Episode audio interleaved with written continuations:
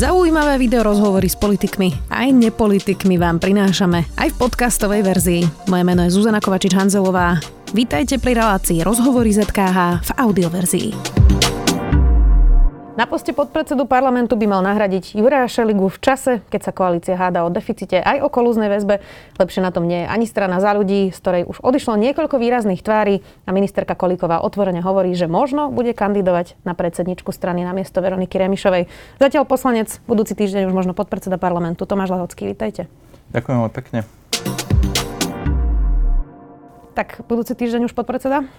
To sa uvidí na základe toho, ako dopadne hlasovanie. Ale zatiaľ je asi teda dohoda, že áno. Zatiaľ je dohoda, že áno. Uvidíme, čo sa dovtedy stane. Videli ste tlačovky Igora Matoviča a Richarda Sulika? Priznám sa, že, že videl som trošku tlačovky Igora uh, Matoviča. Tú Richardovú Sulikovú tlačovku som nevidel. Dá sa takto fungovať ďalej? To je samozrejme dobrá otázka, aj ktorú sme si kládli už pred, takto pred dvoma, troma, štyrmi mesiacmi, keď bola vládna kríza a povedali sme si, že sa nedá takto fungovať ďalej, preto došlo vlastne aj k výmene na dvoch významných postoch v rámci vlády. Čiže áno, akože je to legitimná otázka, či to tá koalícia zvládne alebo nezvládne. Ja si myslím, že je veľký problém, že, že sa tieto spory ťahajú vonku Máme momentálne vo vláde, ale aj v parlamente viacero ľudí, ktorí veľmi radi uh, robia tlačovky, chodia vonku aj s vecami, s ktorými by nemali. A to si myslím, že je chyba. Na druhej strane, uh, ono sa stalo takým dobrým zvykom aj teda súčasnej opozície, že, že uh, sa tvári vlastne, že koalícia má fungovať úplne v poriadku a žiadne problémy povedzme za ich vlád neexistovali, čo nie je pravda. Veľmi dobre si pamätáme, aké problémy mala tá posledná koalícia, kde bola pán Danko, ktorý v určitom momente vypovedal zmluvu. Čiže tie koalície... Uh, Pamätáte si ale, ako to vtedy vyzeralo? Uh, On nečakane vypovedal tú, tú koaličnú zmluvu, ale nikto si nerobil potom o ňom ešte tlačovky, ale riešili to vo vnútri ten konflikt. A tam narážam, že problémy uh, tých koalícií sú, sú reálne a vždycky tu boli a sú. Ten náš problém je, že sa tie veci neriešia interne, ale ťahujú sa vonku. Hej, čiže tam narážam. Richard Sulík, teda hovoríte, že ste to nevideli, ale on včera na tej tlačovke povedal aj to, že Igor Matovič nezvláda funkciu ani ministra financií a že teda síce sú to nejaké procesy, ktoré oni v Saske musia absolvovať na republikovej rade a na predsedníctve, ale že nevylučuje, že možno budú chcieť, aby odišiel aj z postu ministra financií. To je legitimná požiadavka podľa vás?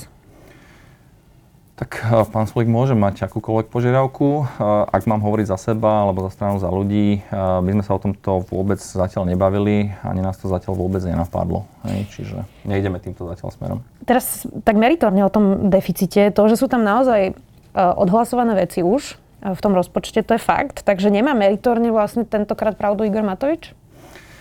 Ja na úvod musím povedať to, že tak hovoríte, hej, že sú tam určité veci, ktoré sú odhlasované. Ja neviem napríklad, ako hlasovala Saska v tej chvíli na tej vláde. Možno boli proti, to ja netuším.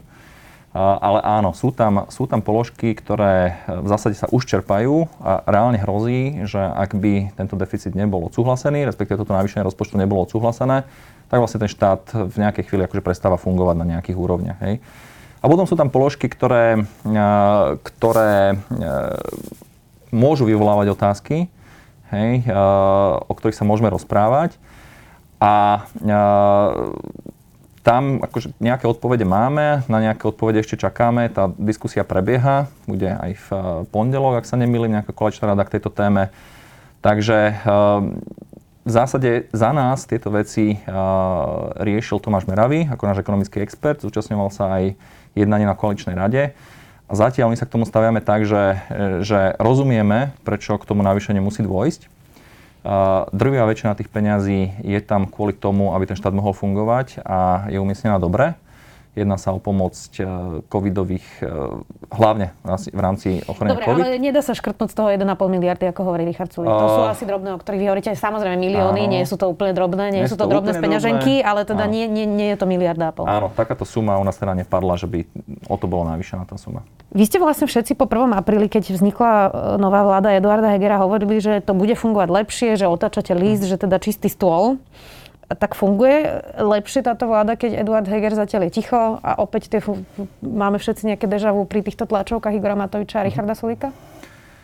Uh, nechodím na tie vlády neviem to posúdiť. Na niektorých koaličných radách som bol predtým, za pána Hegera som ešte nebol na koaličných radách, ale tam sa vlastne veľa nezmenilo. Ja som na začiatku mal pocit, že to funguje lepšie. Pán Heger je človek, ktorý je naozaj konsenzuálny, dokáže aj tú vládu viesť takým príjemnejším spôsobom. A teraz vlastne do toho prišli tieto problémy, ktoré veľmi pripomínajú tie, tie časy minulé. Čiže toľko k tomu Nemal viem povedať. Nemal zakročiť, zakročiť Eduard Heger? Uh, uh, áno, aj. Predpokladám, že, že si tú pozíciu nejakým spôsobom momentálne buduje a zase nie je úplne fér si myslím, že chcieť od neho v tejto situácii, aby okamžite možno vedel zakročiť v každej situácii nejak razantnejšie. Uh, Igor Matovič je líder strany. To znamená, že aj Eduard Heger si nejakým spôsobom najskôr musí nájsť uh, modus operandi v rámci tejto situácie.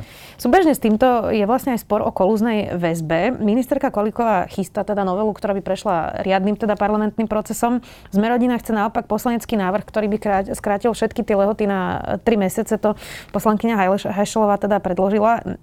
Nemá ale Boris Kolár pravdu, keď hovoril v pléne Márii Kolikovej, že čo robila doteraz, pretože tá samovražda Milana Lučanského, ktorá spustila vôbec túto debatu, tak tá bola ešte v decembri a je koniec mája, to je 5 mhm. mesiacov. Nedalo sa to stihnúť? A, bol som v pléne, a, zažil som výstup a, Borisa Kolára, a, reagoval som na ten výstup. A, ja si myslím, že nemal pravdu, dokonca si myslím, že ten výstup ani nebol v poriadku to, čo sa tam rozohralo, nebola vôbec štandardná parlamentná debata. To bôž, keď na, tej, na tom druhom konci bola žena. Bolo to plné emócií, obviňovania, veľmi sa mi to nepáčilo. Nemá pravdu, pretože pani Kolíková je jednou z najefektívnejších, ak nie je vôbec najefektívnejšia ministerka. Mala sebou veľkú reformu, ústavnú reformu justície, ktorá prešla ústavnou väčšinou tak ako som hovoril aj v rozpráve o nechdy, ona mala všetko pripravené, keď vchádzala na tú funkciu. A takto aj vyzerá. Prijala veľkú reformu justície, zákon o odoberaní majetku, zaisťovaní majetku, reformu súdnej rady, vytvorenie Najvyššieho správneho súdu, teraz pripravuje e, reformu súdnej mapy. To sú veľké veci, ktoré, na ktorých pracovala. A áno, tých 5 mesiacov sa môže zdať ako veľa, môže sa to zdať ako málo, ale tak, ako tomu rozumiem ja, ten problém tej kolúznej väzby nie je len v lehotách a ich znížení, čo sa dá urobiť veľmi jednoducho, tak ako navrhuje pani Hajšelová, ale nie je to správne. Tá kolúzna väzba a tie lehoty v tom trestnom poriadku majú rôzne nadväzovania, ktoré, ktorými neprešiel ten návrh zákona pani Hajšelovej a ktorým musí prejsť takýto proces, aby to nenarušilo jednotlivé vyšetrovania, ktoré momentálne prebiehajú. Čiže je to e, komplexnejší problém, ktorý e, je podľa mňa úplne legitímne, že môže trvať 5 mesiacov, možno aj 6, možno 7, 10, neviem. Ale určite pani Kolíková ako ministerka na, to ministerstva nespí a prináša veľmi veľa zmien.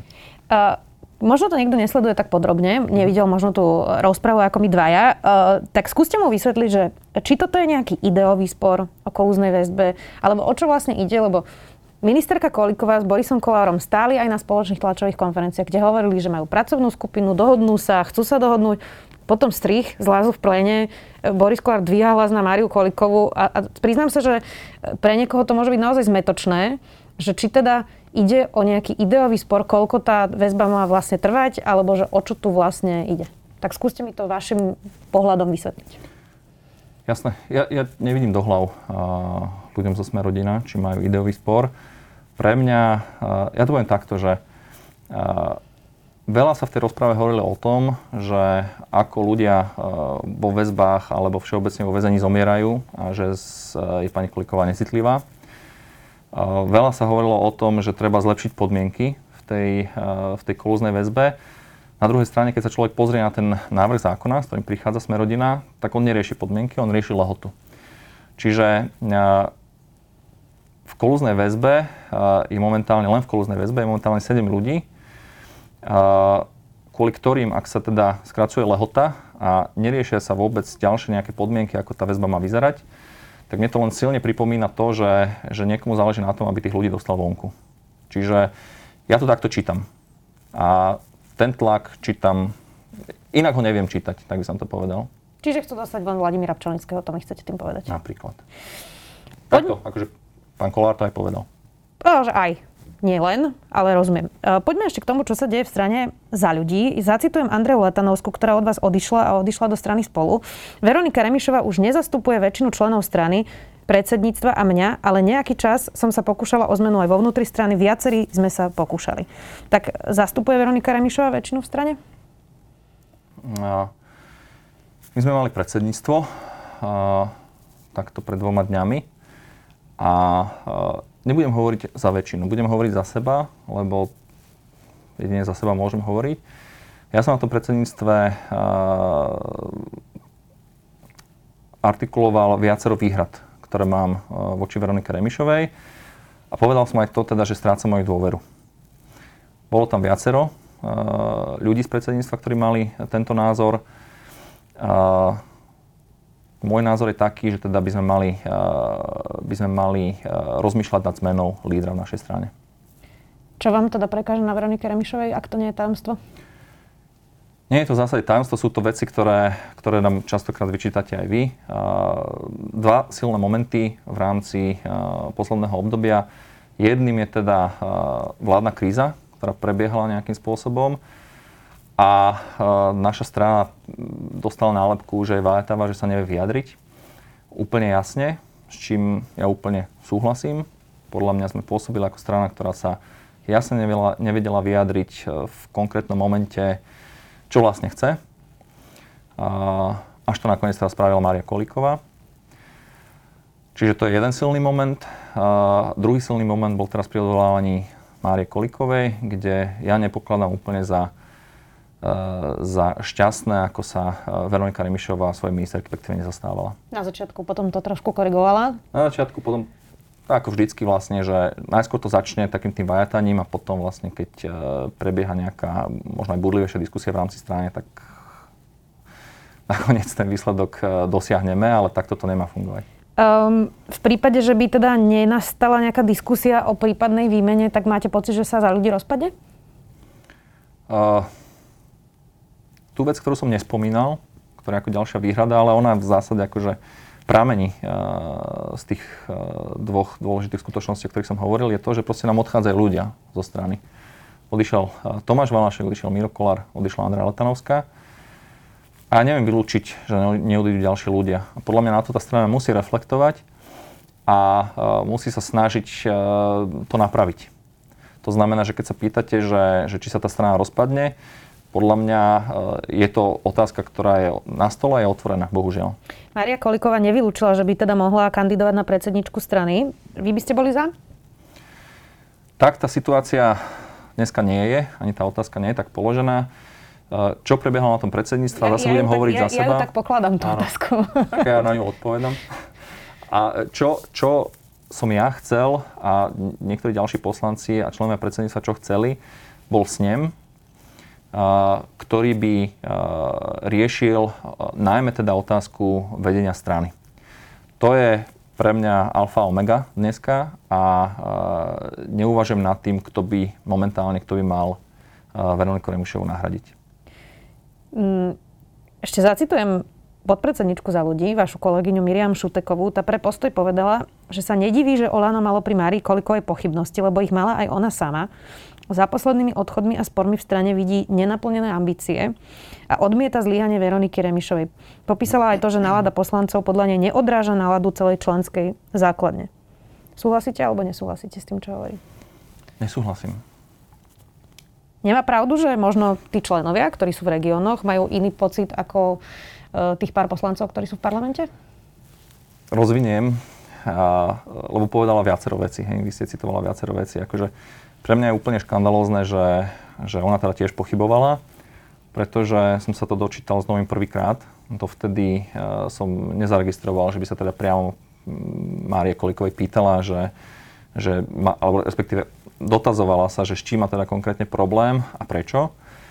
Takže uh, mňa veľmi prekvapil tento jej postoj, pretože ja mám pocit, že Mária Koliková dostatočnej miere vysvetlila či už v rámci e, schôdze, na ktorej teda bola odvolávaná v rozprave, alebo v rámci tých jednotlivých klubov, na ktoré Mária Koliková chodila, či už na Sasku, Olano, na náš klub, ale aj Sme rodina, podľa mňa úplne že dostatočne vysvetlila všetky tie obvinenia, kvázi obvinenia, z ktorých, ktoré boli vykonštruované na ňu.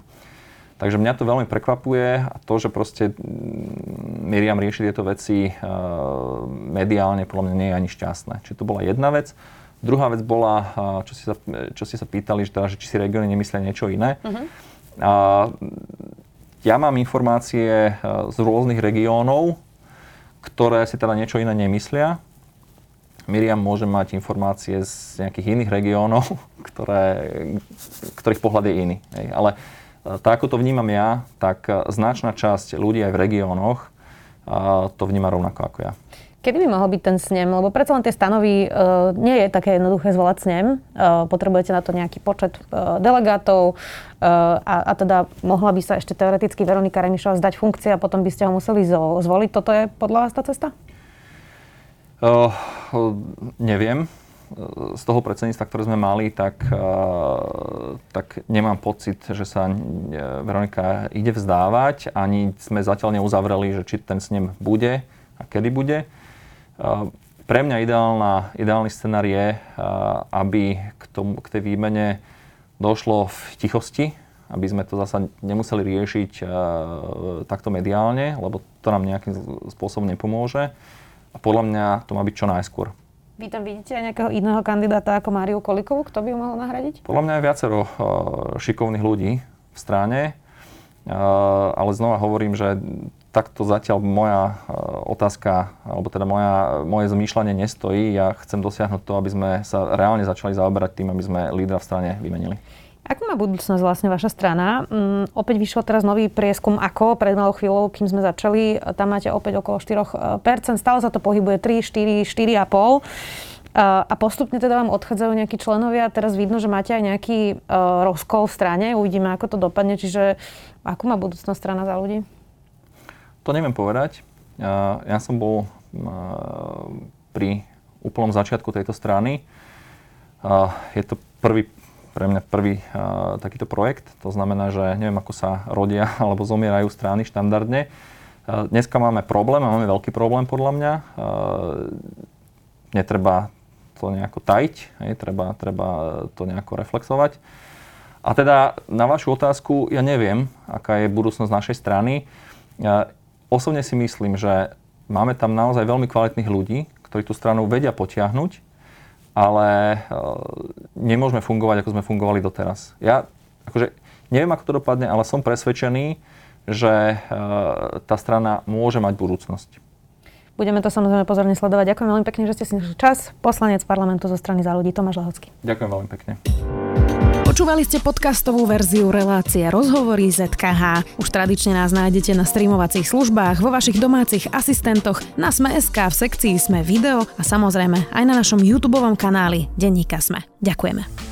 Čo sa potrebujeme naučiť, aby nás umelá inteligencia neobrala o prácu? Ako prelomili Kočnerovú trému? A na čom najviac zarába Apple? Ja som David Tvrdoň. A ja som Andrej Podsúbka a každú sobotu v podcaste Klik s Davidom rozoberáme nové správy o technológiách a sociálnych sieťach. Náš podcast Rodiny Sme nájdete na sme.sk lomka klik alebo všade, kde sa dajú počúvať dobré podcasty. Každú sobotu.